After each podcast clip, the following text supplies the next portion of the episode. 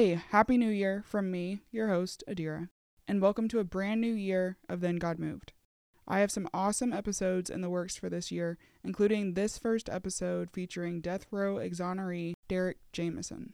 I'll let him tell you the whole story himself, but I just wanted to drop a quick note at the top to share my gratitude for his participation.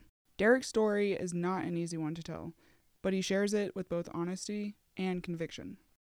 As you can unfortunately hear, there were a couple audio issues during recording, but I hope you'll bear with us as you really truly have to hear this. With that said, let's get into it. I I was sent to die October 25th of 1985, the worst day of my life. I walked off Ohio Death Row October the 25th, 2005, exactly the same day, 20 years later. The worst day of my life became the best day of my life. I'm Adira Polite, and this is Then God Moved.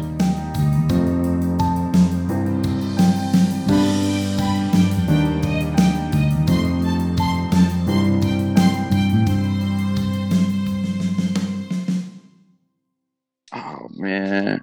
Oh, I can hear you again now. Oh, okay. How you Nice. doing? I'm good. How are you? I'm hanging in there. You know, been busy doing this abolition work here in Ohio. We're Mhm. end the penalty here in Ohio. You know. Amen. So I've been I've been a big part of that. The last execution was like uh, a young man named Robert Van Hook. He was my cellie in county jail in Hamilton County. Wow. Uh, he was the last person to be executed. And you know, in the state of Ohio, we didn't have 56 executions since 1999. You know, Mm-hmm. and I was there. I watched some guys grow up on death row. You know, when I got there, wasn't nothing but a bunch of kids there. Mm-hmm. And by me being an older man, they was a bunch of babies there, you know. Like, how old were they? Uh like uh Danny was Danny Hill next door to me, he was 18. He had just What? turned 18. 18. And and Richard Cooey, he lived he was on the other side of me. He was he had just turned 18 too. He was getting ready to turn 19 though. Oh my god. And he he had just came home from the military and caught a double homicide in Akron, Ohio, and he Mm. got the death penalty. Mm. Yeah, but they was kids, man, and they was just babies. That's wild because the way that people often think about the death penalty is, you know, we got to have it around because of the worst of the worst. We think we're executing the worst, and it's a very different story. It's a bunch of young black men, I'm assuming, is what you saw, at least in Ohio. Yeah, yeah, in Ohio, mostly, mostly, yeah. Even the Hispanic people that was executed that I know, you know, there's a lot of minorities, you know. Well, we'll get into all of that. So can you tell me? Can you tell me a little bit about your childhood? So you grew up in Cincinnati, right? yeah. I grew up in Cincinnati, and uh, that's why I was sent to die at in Cincinnati, Hamilton County courtroom. You know, it was amazing life growing up in Cincinnati. You know.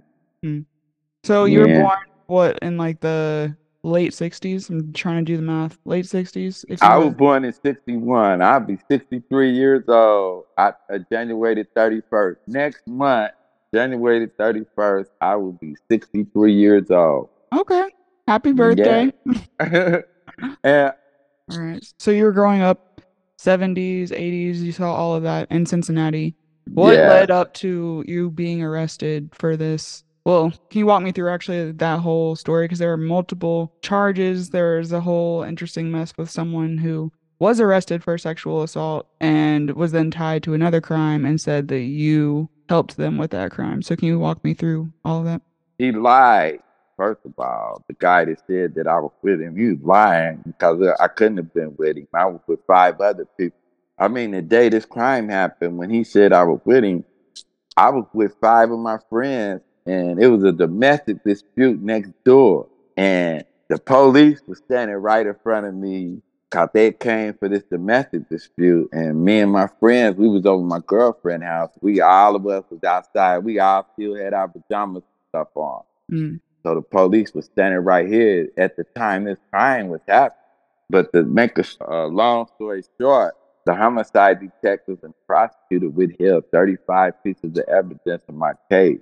And they admitted to it too. So, you know, They admitted to tampering with evidence. They they had to. They it was they got caught. The the judge, the federal judge, saw what they had did, and they admit they they were pointing the finger at one another while I was there with the death penalty. Mm. You know, cause they make mistakes. That's why I'm saying, you know, with the death penalty, we make mistakes. You know, you can make mistakes. You know, and a lot of a lot of people on death row are innocent, but they can't afford to fight there. They can't afford to fight back because they're poor. You know, a lot of people died because they were poor, black, whites, and Hispanic. They couldn't afford to defend themselves in the court system. Cause the courts got millions to spend on their cases, but you ain't got no money. You broke. You poor. What you gonna do? And then you going up against the best prosecutor in that county, so you can't win. You know. And uh, they called me the miracle by what happened to me. You know, a lot of guys they was innocent, but they they couldn't do nothing about what they was going through how they were poor. hmm Yeah, because they have court appointed attorneys, right? Who are Yeah, you know, and that's who I went. That's who I had. My my public my public pretenders had to go up against the top prosecutor in the country, damn near, in the state, cause they called my prosecutor for all the high profile cases that happened in Ohio. No, Mhm. yeah, So let me break down some of what happened leading up to the trial. So it was August 1st, 1984. This all starts. There's a bartender who's beaten to death during a robbery in Yeah. Cincinnati. And then there are witnesses who describe two of the guys who they believe did this. No one's arrested. A few months later, October 12th, same year, 1984, you're arrested for a robbery at a restaurant. Is that right? yeah, Gold Star, yeah, Okay. Okay. And so they, when they arrest you, the police say that you fit the description of one of those robbers, but they don't charge you. And then January of the next year, police arrest a man named Charles Howell on charges of sexual assault. And while he's in custody, he says that he was an accomplice in that first robbery at that bar. Well, not only robbery, robbery and murder, right? And Right. he identifies you as the primary killer. So he says, you know, which it's pretty obvious why he did this. He says, yeah, okay, I was an accomplice, but here's the guy who really was the ringleader. He agrees to testify against you in exchange for a lesser sentence. Happens all the time. So then you're indicted for murder. That's how we end up with you having these sorts of charges. So you're indicted for murder March 1985, and they Yeah. built their whole case. The prosecution that you're talking about, you know, these high level, like celebrity prosecutors almost, like these high Yeah. profile yeah, high profile. profile mm-hmm. prosecutors, yeah, they build their case against you around this man's testimony in a shoe print from the top of the bar. So there's a print from some sort of gym shoe that you were wearing that had a similar sole pattern, right? So they Right. build their case around, well, he has these shoes that are similar, and this man says that he was the one who helped. And so you're found guilty in 1985, sentenced to death. Do you have any idea? I'm just curious what your perspective is on this. Like, why do they seek death in this case? cause this was 1984. Remember when this time crime happened? It wasn't stuff like that just didn't happen in our city. You know, we was laid back Cincinnati. You know, conservative. The thing I love about this case is that they had a bunch of witnesses that saw these two individuals leaving the bar, the Mhm. nightclub, and they said both of them, all the witnesses said that they was from five one to five three sweetheart, I'm six five. I ain't never been five foot nut. And I always had this long black hair, you know? Like when I got sent to die, I'm the only person in America. I was on the front page of the Cincinnati Enquirer with this big head, the big old Michael Jackson afro. And over the top of my picture, it had railroaded. They knew they did a hatchet job on me and I had been railroaded. Cause all of these witnesses, they couldn't lie. It, he had family. The victim had family members that saw the guy that came out of the club. They would sit right in front of the club in the car. Two of his family members saw the guy that did this. hmm And they ain't never seen me before in their life. They told the prosecutor, I mean the police that that they had never they I wasn't the one. Mm. But they still went on ahead with this, you know. They had to get somebody, right? Is that kind of Right. Yeah, they had yeah, cause it was a real high profile case. who it was, and then it's an owner, bar owner, you know. Hmm Yeah, Was Gary Mitchell the victim in this case? Was he a white man? yeah, yeah. He he was a white guy. Yeah, Gary Mitchell. He was like a 24 year old young man.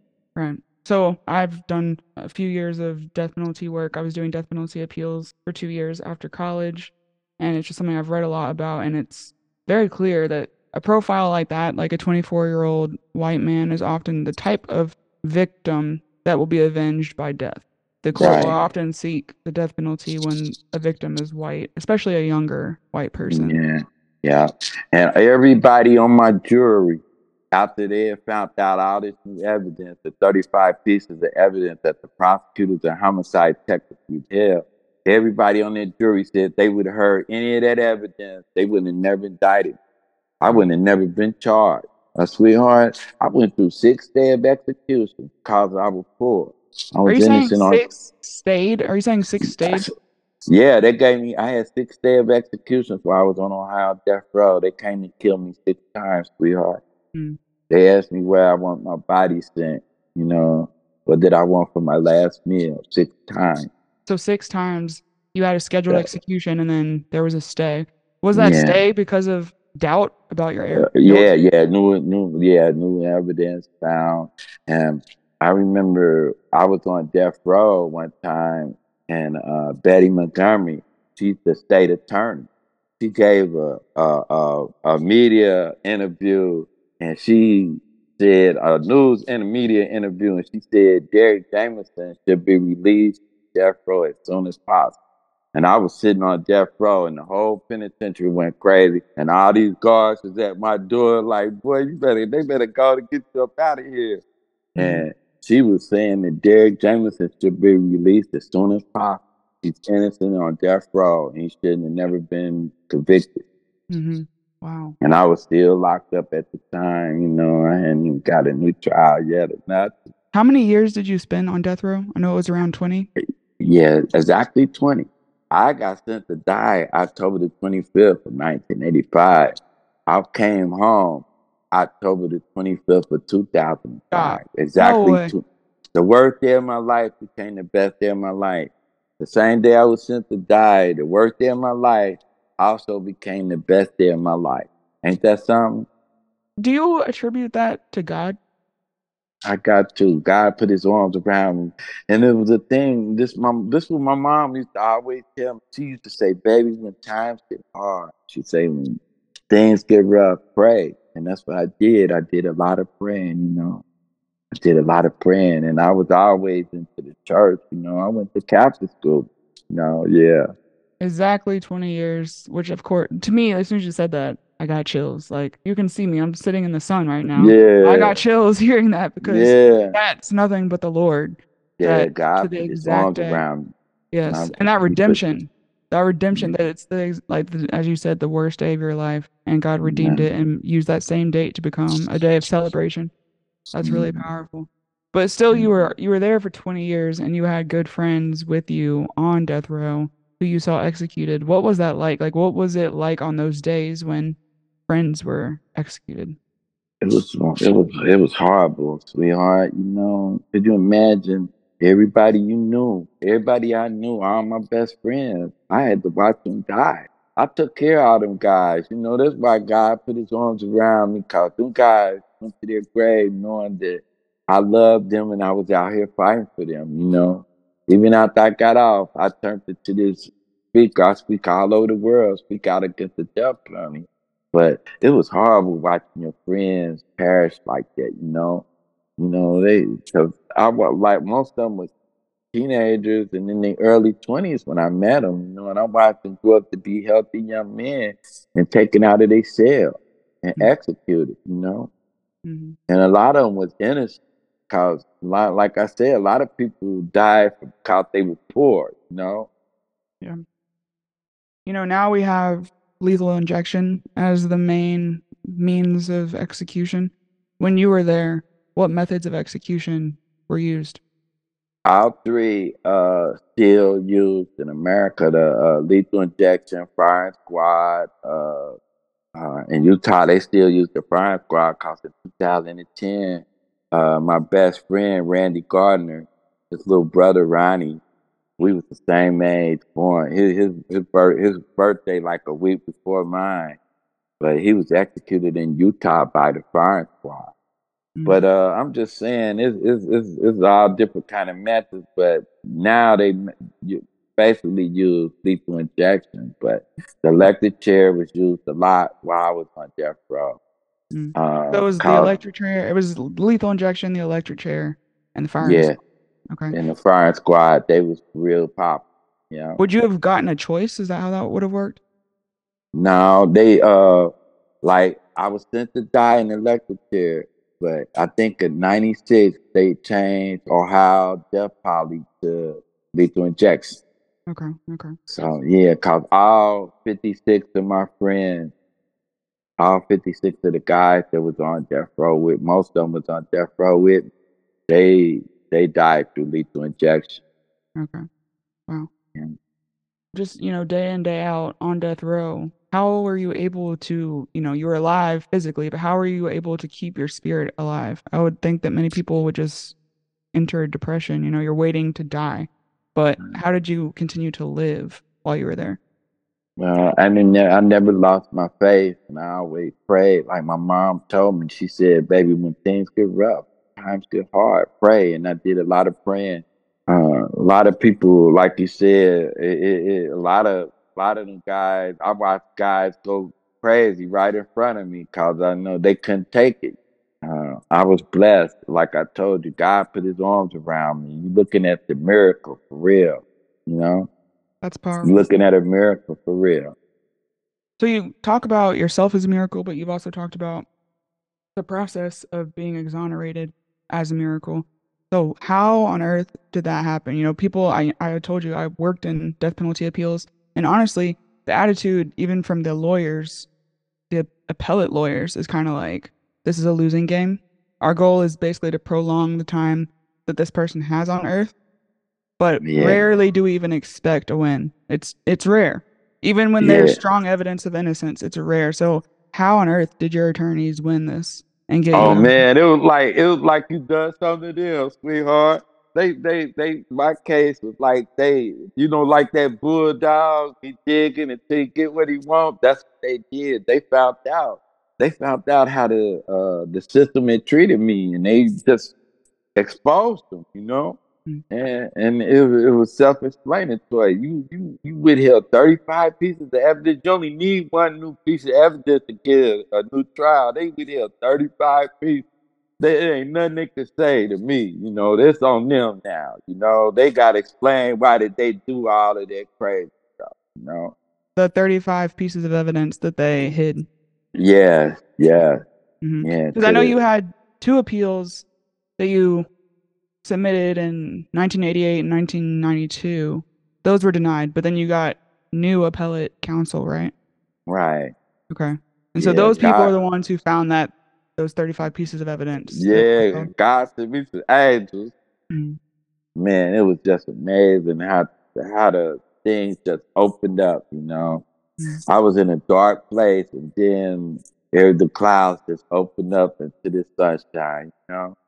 Beautiful thing, you know, especially when they, uh, you know, after what I went through, you know, and then um, a lot of people uh, ask me, uh, why come I ain't angry? A lot of priests and nuns all over the world ask me, why come you ain't angry, Mr. James? You know why I ain't angry? Cause them guards was angry when they was taking my friends out of their cells and killing them. So why would I want to act like that? Why would I want to mistreat somebody like that? You know, I've been so mistreated. Why would I know how I feel to be mistreated? Why would I want to mistreat another human being? You know. Mm-hmm. But that's the thing. They always ask me, "Why come you ain't angry?" You know, that's that's the reason. You know, because I saw what anger does. You know, and it ain't good. You know. Amen. Amen. You're a good man. And I know that's the Lord speaking through you because honestly, that stance is not the natural one. A lot of people right. would be bitter. They'd be very bitter. 20 years yeah. stolen from you, you know? Yeah, yeah. yes, indeed. at the age of 33, our Lord and Savior Jesus Christ was executed. So why can't we still execute people? You know, why are we still doing that to poor people at that? Because Jesus was just like me, he was poor. Poor, couldn't fight back the system. You know, it's the same thing, you know. The death penalty is the worst thing. That's a eyesore to America. You know, we make too many mistakes. Mm. You know, since 1977, we done executed over 1,500 men, women, and children. In Ohio, the state I'm from, we killed 56 people, you know? So it really Yeah. is a miracle, like all things considered, especially that you didn't have fancy attorneys on your side. You didn't have, you know, Nah. people representing millionaires, and still you were able to get an order for a new trial based on that hidden evidence. And then and Yeah. that was in 2000, right? They ordered a new trial. But then the- Yeah. DA, the district attorney, decided not to retry the case, probably because Yeah. the evidence is pretty clear that it was not you, based on witness testimony, based on DNA, based on everything. You were not there, and so Right. they decided not even to retry you, but to just drop the charges.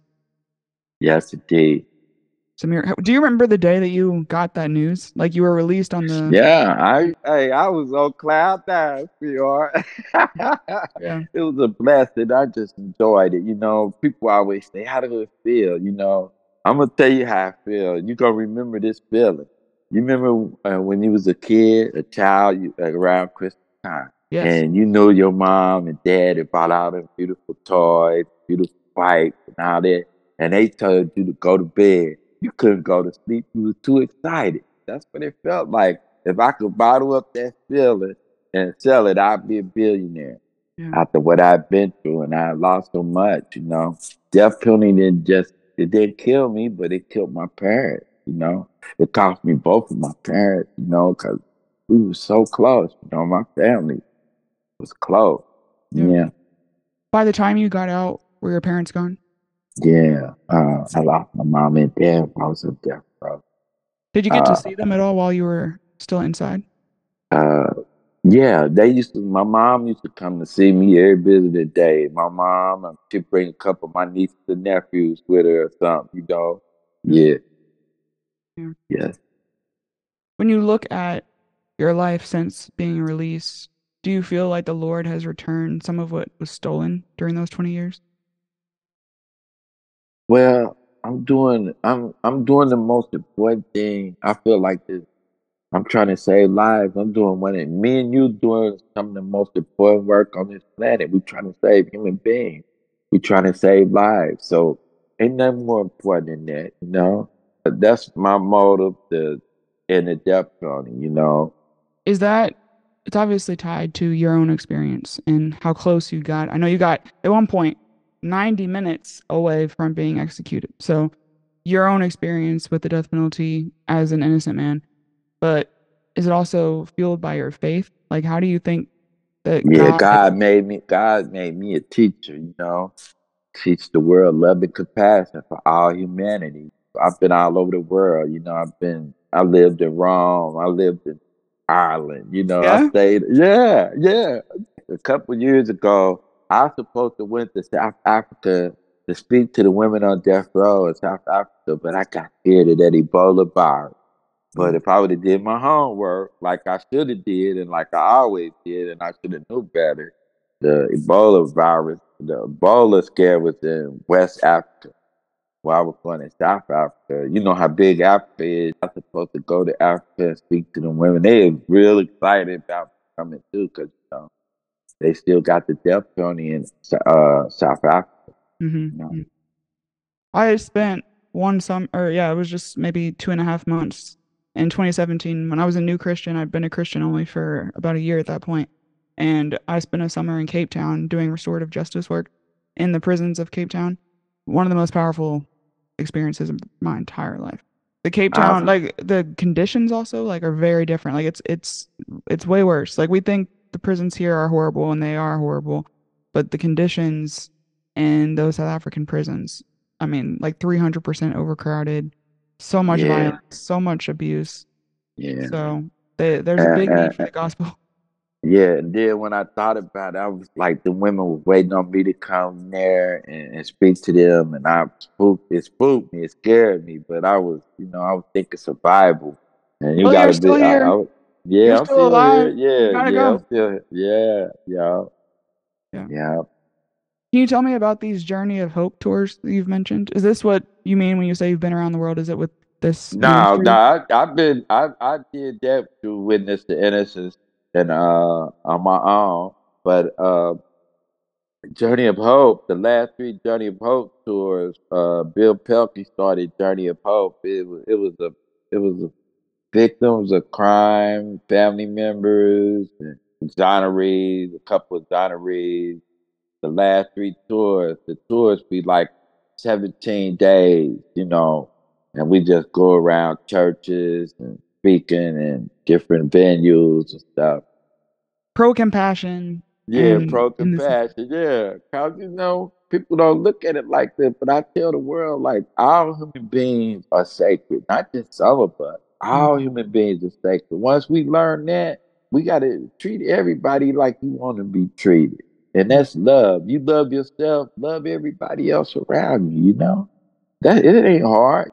And we don't need no more hate, man. People tired of hate. I'm ti I'm sick and tired of people mistreat one another. You know, I watch people get so mistreated. Cause I wasn't in jail. I was in hell, sweetheart. Millions of other people around the world was in jail, but a person on death row is actually in hell, especially when they're killing people on the death row you on. And they killed everybody I knew. They killed all my friends. Yeah.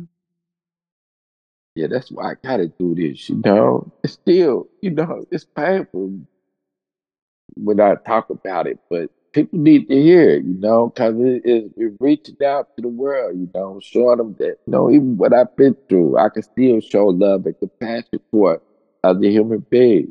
People Right. expecting hate, but I'm showing love, you know. Amen. I love what you said about every life is sacred because I was going to ask you what you would say to someone who says, okay, fine, you know, we need to reform the death penalty, make sure that no innocent people are being executed, but we still need the death penalty. I assume you're against the death penalty, period. Is that right? I'm against it, period. Because ain't, ain't nobody, should no man had a right to say who should live or die. You're giving them too much power. Can you imagine somebody uh, sending somebody in your family to die and ain't nothing you could do about? Cause you poor. How you gonna fight the system, you know? And, and you know they killing a lot of innocent people. It's, it's proven. A lot of innocent people die every year. That's just wrong, you know? Yeah. Should Yeah. nobody have to suffer like that? Especially, and- and especially for people like us who love Jesus. You know? Come on, man. We he got executed. Why we want to see somebody else die like that? Yeah. How do you make sense of that as a Christian? Like, what do you think that Christ's death and resurrection means for the death penalty? Oh man. I I, I don't even know how to answer that. I guess in light of just your Christian faith, like I guess what is your theology of abolition? Because I know it's tied to your faith. Right. So how would you Uh. explain your like the argument against the death penalty to a Christian? If you you calling yourself a Christian, that ain't Christian like one the death penalty. You know, first of all, you know, I'm gonna tell you this: a three year old knows it's wrong to hurt people. A three year old, so uh, kill people, that's wrong. Ain't that's it? Ain't no right way. We shouldn't even have to explain it. It's just wrong, you know. Mm. Killing people is wrong. Yeah, I remember being in kindergarten being told like two wrongs don't make a right. Like if Right. someone steals something from you, you don't go steal something in kindergarten. Right. You know. Right, right. An eye for an eye, make us all blind. Mm, yeah. And the other thing I think a lot about the way that the death penalty removes the possibility of redemption of that person's life. Like you're not even giving that person, say they did commit that crime, say they come into prison, a very violent, angry person. When you kill them, you're removing the possibility that they can even be restored by Christ. So, Yeah. you know, many, many people, I saw this with my own eyes in Cape Town, they go into prison and they're radically transformed in prison Right. Did you see that Yeah. on death row? Did you see people? Yeah, yeah, cause the same that that person that went in prison ain't the same person after he'd been in prison. He might have changed for the better or the worse, but most likely he gonna be in change for the better, you know. And, and that ain't the same person. People can change, you know. People deserve a second chance. Mhm. Wow. Derrick, thank you so much. This has been awesome. It's been uh-huh. really powerful. Thank you for being so vulnerable. I know you teared up a lot. I know it's not easy to talk about this stuff. So yeah, it, it, it's still rough, cause you know, like I said, I lost all my friends. You know, I came home, had to meet new people. You know, after twenty years, two decades. The day, the day I was leaving death row, October twenty fifth, they was ex- they were preparing my best friend to be executed that morning. William Williams, he was put to death that morning. I was saved on the best day of my life. They was executing my best friend. He fell right across from, and he Mm. was a little bitty guy. He he could barely look out his window because he was so short. He was about four eleven. The best day of my life. They put my best friend to death that morning in Ohio. You know, Mm. Did wow. you get to say goodbye? Yeah, I got to say I got goodbye to him. I got to send him. I, I left all my things. I left everything to them guys. Yeah, one of my best friends. You know, you, know, you live around them. Y'all learn to care about one another. You know, we ain't nothing but human beings. A lot of them guys, even the ones that were guilty, there was a lot of young people that made some awful mistakes. They had to pay for it with their lives. You know. Yeah. Well, I'm grateful for the miracle, as you've called yourself. I'm grateful that you, by God's grace, made it Yeah. out of there alive, and that you have this story, and also that you have this fire to save other people's lives. You know, you could have been selfish and just said, "Okay, I'm out, time to party," but instead, you're like looking back and saying, "Okay, what can I do for my brothers and my sisters?" And I'm grateful for that. Yeah, like last year, uh, they held an inter- they got my interview in the National Geographic. Get a copy. The Mars issue, seven hundred and twenty million people know who Derrick Jamison and my little dog Lucky is. you say your little dog? Lucky, come here, baby, come here. Hold on, He- can you sing? Oh yeah, I see him. Oh, oh My he's so baby. he's so sweet. Yeah. That's a very appropriate name, huh? Lucky. yeah, Lucky. There are angels on earth. I have a little cat, and he is he's my angel too. Yeah. All right, thank you, sweetheart. Thank you so much. I'll let you know. So I'm going to be releasing this episode on my podcast in full, but then pieces of this will be a part of a larger episode on another podcast called Maybe God. We're working on a larger episode, compiling many different stories from different perspectives, discussing the Christian ethics of the death penalty, kind of answering that question what should a Christian believe about the death penalty? And so your story will be featured as a part of that. And I'll let you know when it is released. All right, thank you, and uh, keep in touch. And let me, we could do some more work together. Yeah, I all love right. it. I love your spirit, sweetheart. God bless you. Thank you. Enjoy your day. You too. All right. Bye bye.